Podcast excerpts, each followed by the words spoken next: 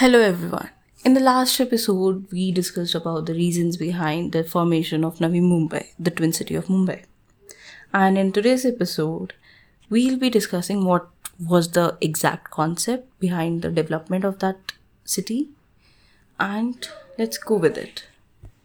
This podcast was created as a part of Podcast Lab by India Film Project in association with Anchor by Spotify. The concept was to bifurcate the entire landmass into several self sufficient townships or nodes. Each node accommodates around 1 lakh to 3 lakh people. The Navi Mumbai township is anticipated to include around 20 nodes with a total population of 2 million people and 10,000 jobs. These nodes were further decentralized into se- residential neighborhoods, which are sectors. The sector planning is similar to the traditional grid planning system. In grid planning system, more or less the whole plan is uh, again developed, uh, divided into grids, where tra- uh, transit network, road network is divides those land masses into pieces of square.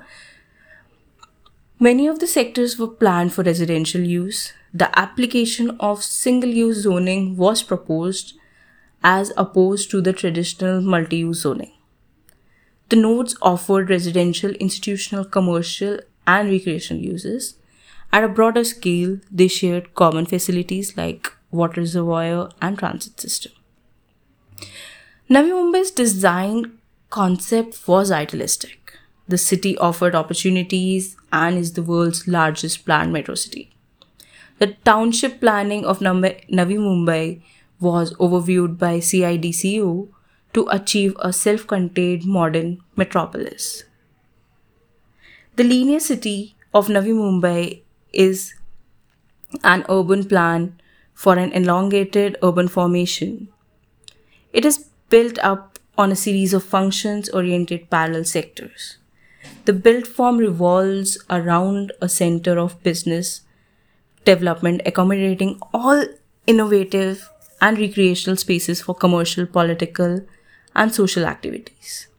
The CBD opens a corridor for the transition, transi- sorry, transition zones for factories and warehouses. The nodal planning is segregated based upon the income groups, starting from lower income to higher incomes, and it moves further on. Complementing the nodal plan, holding ponds were installed, which can be used for pisciculture and recreation. Water from industrial and sewage waste would be reused in developing green areas. The fundamentals of planning were compact, high density development, incremental growth in the city plan, desegregated plans of autonomous townships with ample amount of open spaces in between, and the architectural concept outlined in the draft development plan were based on Mahatma Gandhi's philosophical reasoning and modernism's functionalist approach. Many of the characteristics of these two designs' philosophy aren't always complementary.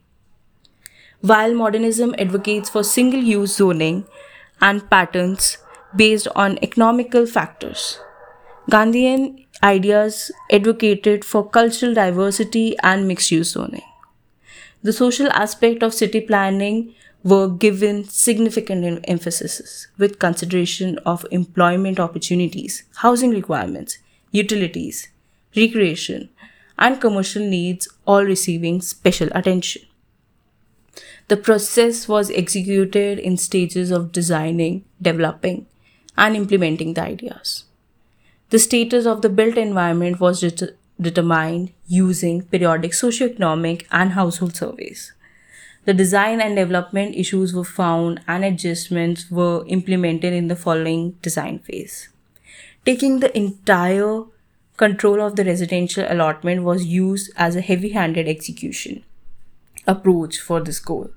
The urban social pattern of town was defined in advance. Navi Mumbai is a contemporary planned metropolis place in a unique historical and cultural background.